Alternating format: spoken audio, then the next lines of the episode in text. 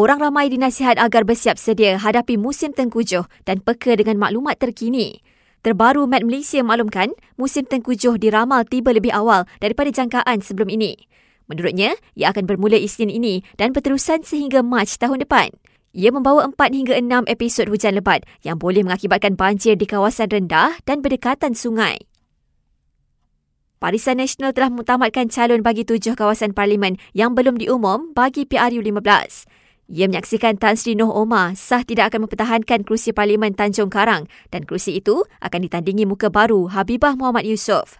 BN turut buat kejutan apabila dua bekas ahli Parlimen PAS disenaraikan sebagai calonnya di Kelantan dan Terengganu.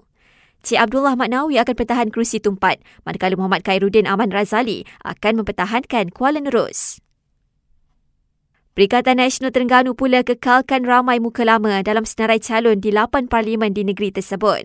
Lima muka lama yang akan mempertahankan kerusi parlimen antaranya Presiden PAS Tan Sri Abdul Hadi di Marang. Calon tunggal daripada Bersatu, Datuk Rosul Wahid pula bakal pertahan kemenangannya di Parlimen Hulu Terengganu.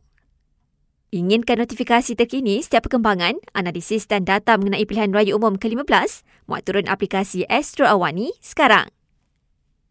Dan Bank Negara menaikkan kadar dasar semalaman OPR sebanyak 25 mata asas kepada 2.75%, kenaikan keempat berturut-turut sejak Mei lalu. Menurut Bank Pusat itu, ia antaranya bagi mengurangkan tekanan inflasi dan ekonomi global terus terjejas akibat tekanan kos yang semakin meningkat.